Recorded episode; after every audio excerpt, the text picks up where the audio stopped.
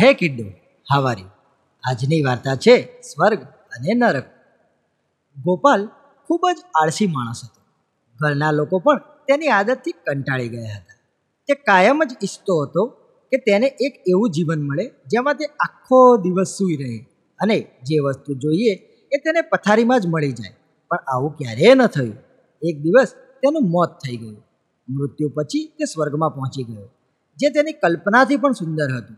ગોપાલ વિચારવા લાગ્યો, કાશ, આ સુંદર જગ્યાએ હું પહેલાં જ આવી ગયો હોત તો?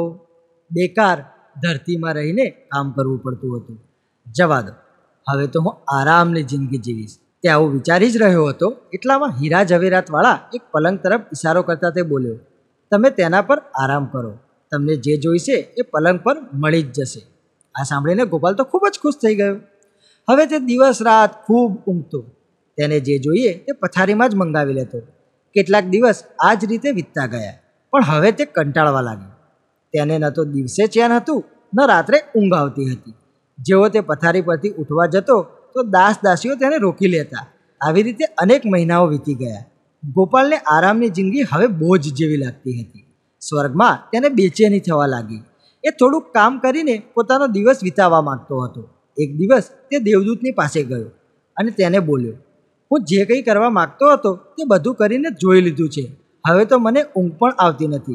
હું કંઈક કામ કરવા માગું છું. શું મને કામ મળશે? દેવદૂત બોલ્યું, તમને આરામ કરવા માટે લાવવામાં આવ્યા છે. આજ તો તમારા જીવનનું સ્વપ્ન હતું. માફ કરો માફ કરો. હું તમને કોઈ કામ નહીં આપી શકું. ગોપાલે ચીડાઈને કહ્યું, વિચિત્ર વાત છે. હું આ જીવનથી કંટાળી ગયો છું. હું આ રીતે મારો સમય નથી પસાર કરી શકતો. એના કરતાં એ સારું રહેશે કે તમે મને નરકમાં મોકલી આપો. દેવદૂતે ધીમેથી કહ્યું, તમને શું લાગે છે? તમે ક્યાં છો? સ્વર્ગમાં કે નરકમાં? ગોપાલ બોલ્યો, હું કંઈ સમજ્યો નહીં. દેવદૂત બોલ્યો, અસલી સ્વર્ગ એ જ હોય કે જ્યાં મનુષ્ય દિવસ રાત મહેનત કરીને પોતાના પરિવારનું ભરણ પોષણ કરે છે. તેમની સાથે આનંદનો સમય વિતાવે છે. જે સુખ સુવિધાઓ મળે છે, તેમાં તે ખુશ રહે છે. પણ તમે ક્યારેય આવું ન કર્યું. અને તમે તો કાયમ આરામ કરવાનું જ વિચારતા રહ્યા. જ્યારે તમે ધરતી પર હતા, ત્યારે આરામ કરવા માંગતા હતા. અને હવે જ્યારે તમને આરામ મળી રહ્યો છે, તો કામ કરવા માંગો છો? સ્વર્ગમાં આનંદથી કંટાળવા લાગ્યા છો?